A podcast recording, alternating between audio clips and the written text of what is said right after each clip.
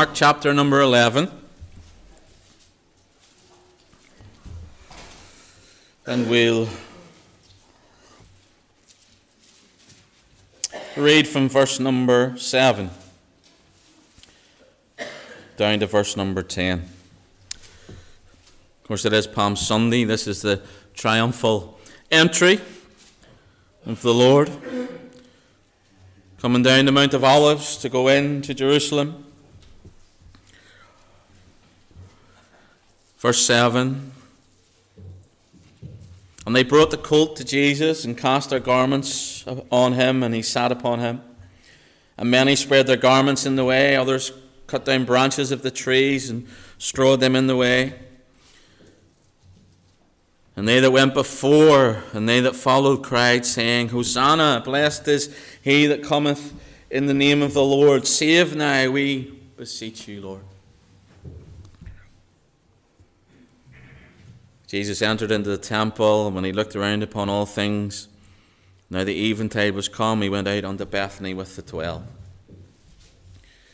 Now it is Palm Sunday this morning, and I've read from the account of Palm Sunday as the Lord comes down the Mount of Olives there. And uh, this morning, I don't want to focus on that event actually. I want to, I want to move behind the actual prophetic fulfillment of what's going on there, that it is fulfilled prophecy and other evidence that he was Messiah. But I want to move on and I want to think about betrayal. Because as we enter into this week, this uh, event marks the start of what we call the, the Passion Week as, as the Lord comes as king, but ultimately is rejected as king. And we see this theme of betrayal all the way through this week, all the way through. We're going to see it Good Friday. We're going to see it uh, when Judas goes to the Sanhedrin. We're going to look at that this morning. We're going to see it from his disciples, are we not? Those that said, Oh, I'll never leave you, I'll never forsake you, I'll never uh, uh, go away, I'll die with you, Lord. What happens? He's been betrayed.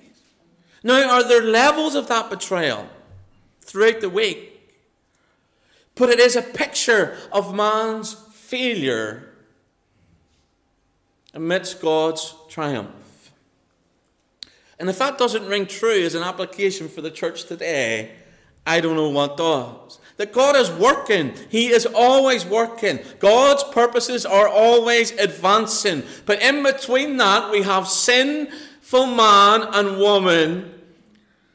Those that don't know the Lord, it's completely separate from Him. Those that know Him and claim His name, but yet fall in and out of this for Him, against Him, for Him, against Him. In the work, out of the work. Helping the work, hindering the work.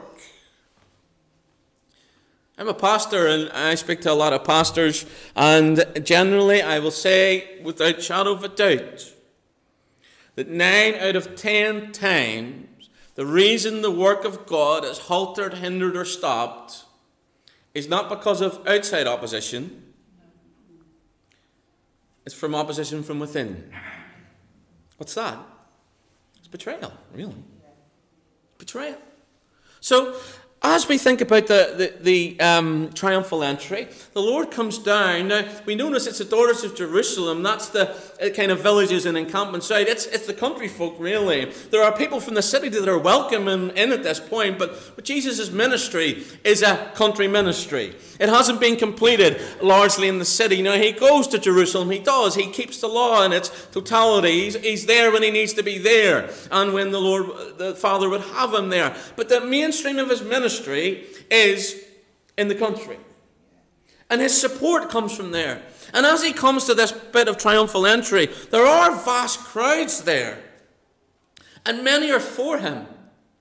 And many of those would have stayed for him as he went into Jerusalem. But we get a little bit later on in the account, we're going to look at this as we get over the Easter, Easter weekend, you know, that there are those that turn against him that are very easily turned by the voices of the Sanhedrin and the Pharisees to, to turn against him. So my question is, what has happened from the 10th of Nisan here Palm Sunday, to what transpires later in the week. Why do we have these crowds? Now, understand, not all betrayed. But many would have been from the city to come out and would have been saying, Messiah, Messiah, save us now. At the same time, four or five days later, we've been saying, He was no Messiah. He was an impostor. He was a cult leader. He wasn't our Messiah. No, we cried out, Crucify him. We said, Free Barabbas. We didn't want him. What happened? Betrayal. Betrayal. So I don't want to focus in Mark 11. I want to take us a few chapters forward this morning, and I want to take us to Mark chapter 14. And we're going to look through Mark chapter 14, and we're going to see these two contrasting acts because we want to deal with betrayal, and we want to see, you know, uh, what betrayal is and what belief is. And we're going to contrast an act of deceit by a betrayer with placed in Scripture under the inspiration of the Holy Ghost in the same passage an act of devotion from a believer. And we're going to see the complete contrast. And hopefully, when we leave here this morning, I'm going to leave us all, me included, with a choice. What are we going to do when we go out there? Are we going to live the life of a believer or are we going to live the life of a betrayer? That's our choice. That's our choice. God's not going to make us one of these two. He's going to watch us as we live out as one of these two. That's our will before the Lord. What are we going to do? So when we get to Mark chapter 14, we're going to, we're going to talk about this betrayal. And, you know, Jesus is in good company when it comes to betrayal, is he not? You can look down through history and, and, and see it. And Julius Caesar with Brutus, the one he loved like a son. What does he say? When he gets the knife. The history says that he actually held open his, his, his robe when he knew he was there and said, You too, Brutus? Betrayal. Tyndale, so influential in, in getting the Bible out there, was betrayed by a friend. Taken into prison, went off to die a martyr's death. We could go on and on and on. Each one of us could stand up here and put our hands up to time in our life when we've been betrayed. Anybody been betrayed before? I have. I have. Happens. Happens. And when we get to Mark 14, we're, we're, we're going to see how Judas ultimately becomes this betrayer, but you know, the heart of the betrayer was in him from the, the beginning. I, have no doubt about it. He was a man that was thinking of himself and himself alone. But we want to pick up just, first of all, set a little bit of context. Mark chapter 14 and, and verse number 1. It says, After two days was the feast of the Passover of unleavened bread the chief priests and the scribes sought how they might take him by craft and to put him to death. But they said, Not on the feast day, lest there be an uproar of the people. I want you to notice that. Why, why, why would there be an uproar of the people if this man was a rejected Messiah? For a lot of people, they thought he was it. A lot of those country folk. And what happens at the feasts in Israel? What happens, especially, especially in particular ones? With people from the country. Where do they have to go? Jerusalem. It's going to be buzzing. It's going to be packed. So they get together and they say, Do you know what? We need to deal with this man. But let's not do it to after the Feast of Unleavened Bread. We've got Passover. We've got unleavened bread. Passover seven days, kind of starts with the first day, eight days, really, if you want to, the whole thing. But they're, they're, they're, they're, they're synonymous, one with another, two sides of a coin. And they say, we'll do it after, because the people won't be there. There won't be the uproar. We can take him, and we're not going to face the wrath of these country bumpkins that love this man and have lifted him up as the Messiah. But that's not what happens in the, in the context. So, why does their plan change? The plan changes because an opportunity has been presented. The opportunity that has been presented is presented by the betrayal of Judas. So they take advantage of that.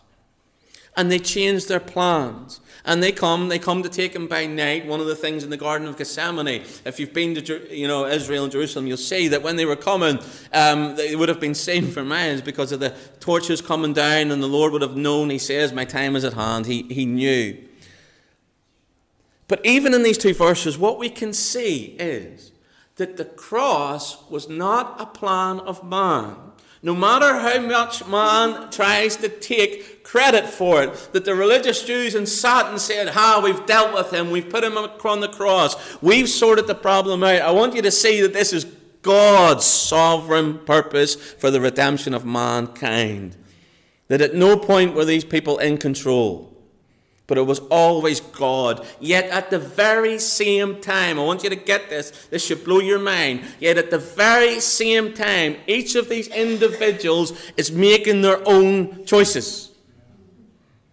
How amazing is that? They could have picked Jesus instead of Barabbas. Pilate could have set him free. They could have left it to after the Passover. But their choice was to do something else, but yet their choice was always under the sovereignty of God. That blows my mind. It blows my mind, and it should, because it's God and God working. So we get to this portion of Scripture here, and events are going to take a, a, a turn for the worse. We're going to see this act of betrayal from uh, Judas. But First of all, we want to see this act of devotion, and we see that in verse number three there. It says, And being in Bethany, the house of Simon the leper, he sat at meat, and there came a woman having an alabaster box, an ointment of spikenard, very precious. Beautiful language there. Very precious. And she brake the box and poured it on his head. So here we have this believer that comes along, and in this act of devotion, she, she pours out this spikenard out of this alabaster box. And when you look at this, you know, you look at the items, these are things that would be very precious. That's what the, the scripture says. This is not like run of the mill, grab something and, and, you know, what have we got on the shelf? This is not like me, you know, I, I, I'm a poor pastor, I can only afford two aftershaves these days. Because you look at the price of aftershave and you're like, wow. So, I have my cheap day to day aftershave. This is the Christmas stuff from the mother in law. And then we have the ex- more expensive stuff that's only for special occasions. This is the special occasion stuff. For those of you who have people over, this is the plates that you put out when visitors are coming. This is the best that she had. The spikenard is, is very precious. Actually, it's associated with being the best. That's the idea there. So the items tell us something. That tells us something about the intention of this woman. This was complete devotion. I, I want you to understand, she's given everything she has here. She's given everything she has. The investment is a year's wage, roughly 300 denarii. A year's wage. What does that tell me about this act of devotion? What does this tell me about a believer? Here's what it tells me about a believer it tells me that a believer gives what they can, what they have. And sometimes that means giving sacrificially.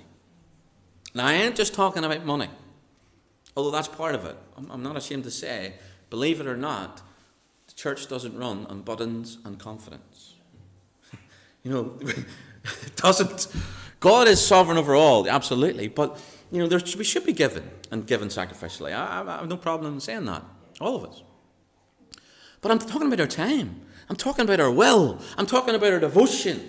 I'm talking about our life before the Lord. We should give what we can. And more than that, we should give beyond what we can. We should give sacrificially and devotionally to the one that we believe in.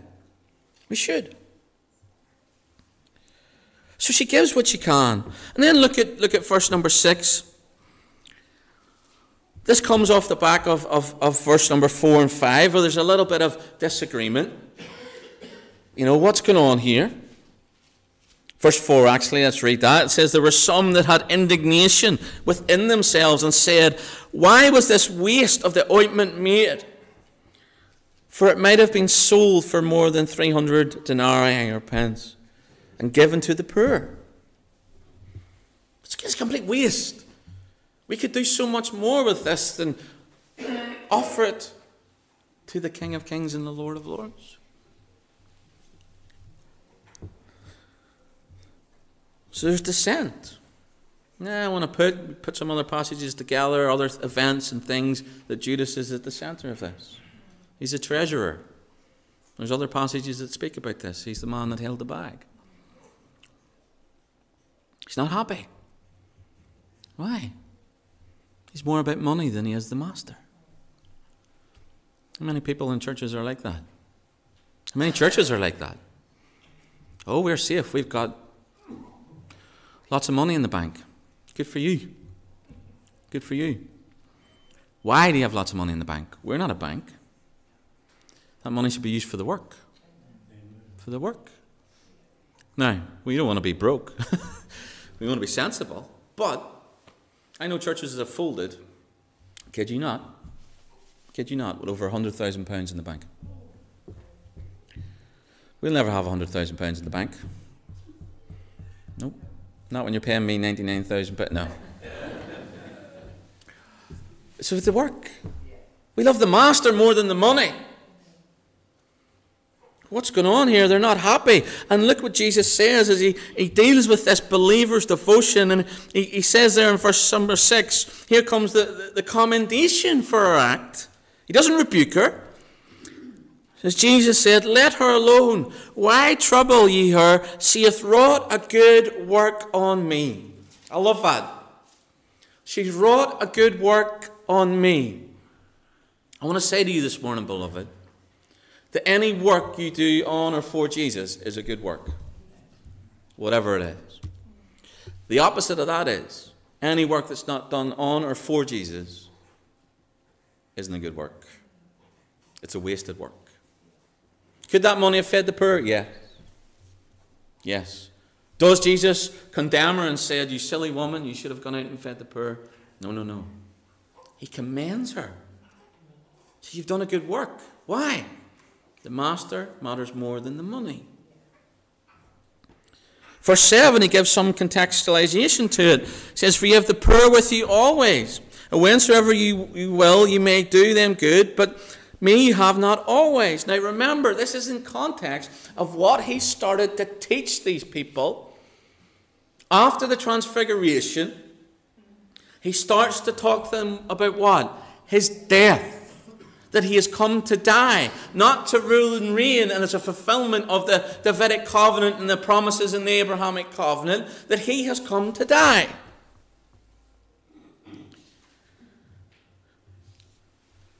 And this woman has recognized it. Look at verse 8. He gives the clarification. She has done what she could. She has come aforehand to anoint my body to the burying. Let us read between the lines here. Here's what Jesus is saying to his disciples, to his followers. She's got it, and you ain't. She saw it, she knows it, that I've come on a mission. I'm coming to die as the Lamb of God. And you're faffing about over money. You've missed it. So this woman's not rebuked. Those that complain are rebuked. Verse 9, there's commemoration. And I love this. I love reading this. You know why I love reading this? Because as I read it, I'm fulfilling it. How good is that? The words of Jesus that were spoken all those years ago in that location, as I read this this morning, I'm fulfilling his words.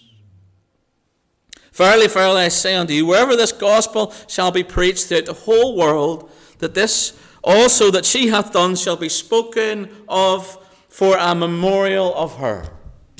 That's what we're doing this morning. That's what we're doing this morning. Little old Blighty, Stoke on Trent, thousands of years removed. We're doing it. This was a believer. And what Jesus is saying here is not only does a believer uh, give what they can, but this is what, what he's saying a believer does what they can. This is all she could do in that moment. She had come to the realization that this man, the Messiah, had come and he was coming to die. And all the money in the world wasn't going to change that. All the money in the world wasn't going to help that. All she wanted to do was recognize that, recognize him, and say, I believe in you. It's worth something. I value what you're doing, and because of that, I'm going to give my all to you. Believer does what they can and gives what they can. So in Mark 14, we have this put together, this act of devotion from this believer. But then we move straight in. Verse 10, where we see the act of deceit from a betrayer. And it's not coincidental in this gospel that they're put together. Contextually, we want to see these two contrasting ways because, you know, this event in Mark 14, I think, is the final straw for Judas. And what happens? Verse 10, it reads, this act of deceit from the betrayer. And Judas Iscariot, one of the twelve, went on to the chief priests to betray him on to them. So Judas, he's, he's had enough. Doesn't like where the money's going. Let's get behind this. Let's get behind it. Let's think about this. Let's give, for talking sake this morning, Judas a little bit more credit than what we have done previously. The money's not going his way. But what else do you think has led him to do this? But more so, what has Jesus started to teach now? Hey, hey! He's like, what's, what's, what's going on in Judas's mind? I've backed the wrong horse here. This man is not Messiah. Because to the Jew, this concept, even to Peter, you know, the Lord rebukes him doesn't he? Because he doesn't know. He knows the kingdom. He knows that the kingdom's coming. He knows that the kingdom is an earthly kingdom. He knows that Israel are forefront in that kingdom. He knows that the throne of David will be sat upon in that kingdom. That is the proper theology of the kingdom. That it is coming, it is on earth, that is all established in the Abrahamic covenant the land, the seed, the blessing. He knows it's coming. And they're looking for this military man, this overthrower that's going to set up this glorious kingdom where Israel is going to be at the forefront of all the nations as God's chosen people. And then this man starts to say, No, I'm coming to die. Come to die. Like, what? What's going on? What's going on? And the man that was doing miracles, the man that promised so much, is now saying, Oh no, I'm coming to die. So Judas in his heart, I think, is stirred. He doesn't like what's happening with the money. He doesn't like what's happening with the message. He says, This isn't it. And he goes somewhere else and basically puts his money on the Sanhedrin, the religious establishment, the traditional route. Now, of course, we know what happens to Judas. He regrets he regrets, no doubt. But what, what does that tell me about a betrayer? Just as we think about that. You know, if we're looking at, at a believer, that a believer gives what they can, here we find that a betrayer gives what they want. That it's really all about them. For the believer, it's not about us, it's about him, high and holy and lifted up. For the betrayer, it's me, me, me, and more me. I'll give what I want. Judas was in as long as it suited him. And when it didn't suit him, gone. Gone. Gone. How often do we see that? In our own lives, in our churches, in the world. When it doesn't suit, there we go. When it's not about me, when all my needs aren't being met, I'm off. Go on. Go on. Betrayer gives what they want. And then notice verse 11. We see the action. When they had heard it, they were glad, promised to give him the money, and he sought how he might conveniently betray him. A believer, a betrayer not only gives what they want, but they do what they want. This was his mindset. This was his path. This was his plan.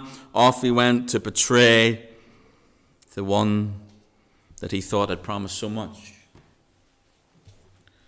but didn't deliver. So he abandons the Lord. He goes to the other side, if you were. He goes to his enemies. He strikes the deal and says, This will work better for me. And then he starts to scheme and plot how he's going to betray the Lord. Get to verse 43. We find that moment in the Garden of Gethsemane.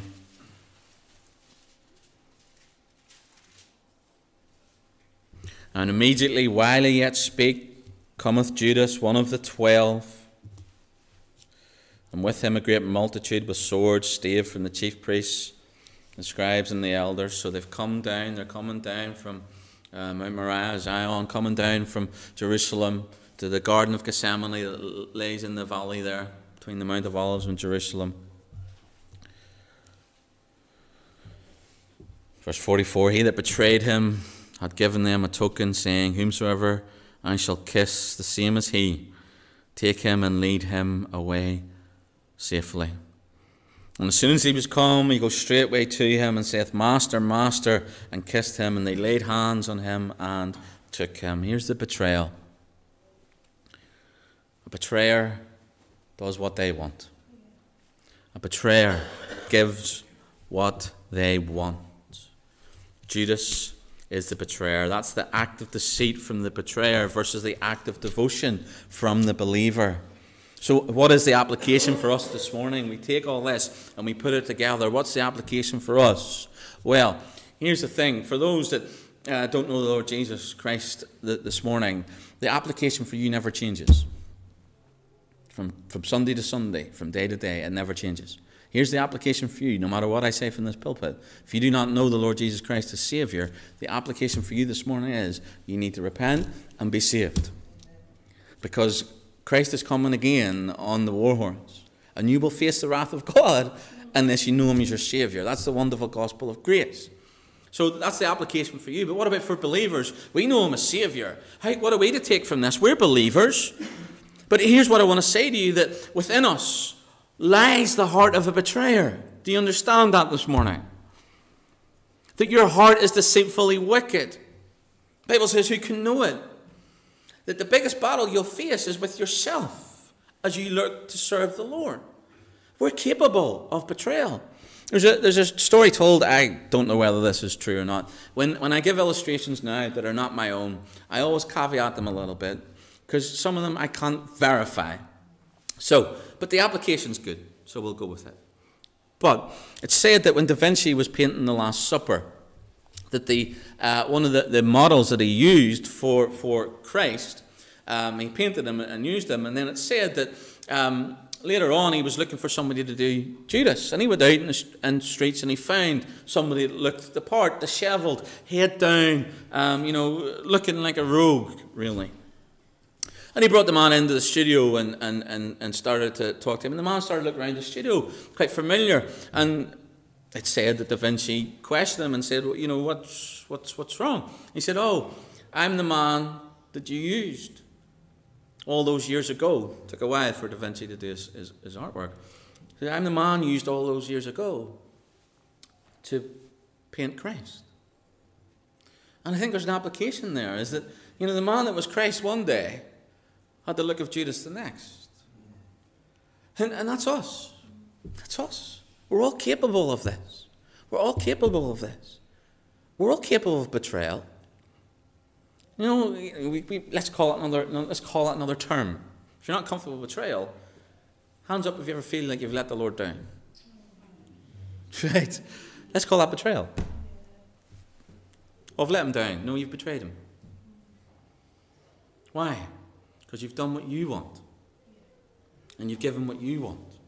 That's the heart of the betrayer that lies within us all. As Christ came down the Mount of Olives all those years ago, that crowd was full of people, some believers, some betrayers. As I said here this morning, there's some believers, there's some betrayers.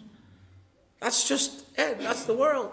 But what are we going to be? That's the point. If He is the King of Kings, if we say He is the Lord, if we say He has saved us, He has set us upon a rock, He'll never leave us nor forsake us, that He has washed our sins forgiven forever, once for all, Why then do we live the life of a betrayer? Why? One minute in, one minute out. For him, I'm against him. I'm for him, I'm against him. You to go into battle with people that are for you one minute and against you the next. I don't know how many times I've done that in my, in my work career generally, and not so much in church life, thankfully, but in my work career where, you know, where I was management or whatever, you know, shop steward, you spokesman. Ever been in this situation? Everybody's got a complaint. Say, right, go and take it to the boss. Go and take it there. We'll be with you. Right. This is unacceptable the way you run your company. These people, are, and I'm going to bring them. No man stood with me. Why? Betrayer. Betrayers. So, what are we to do? If we're going to go into battle, we want to be believers.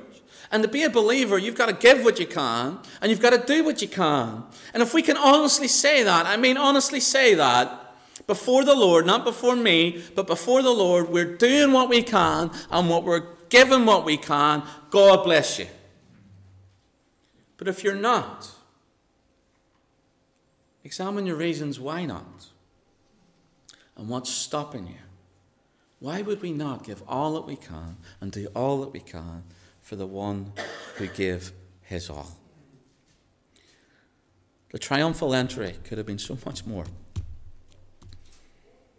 if people had have give their all and done their all for the Lord that came to them.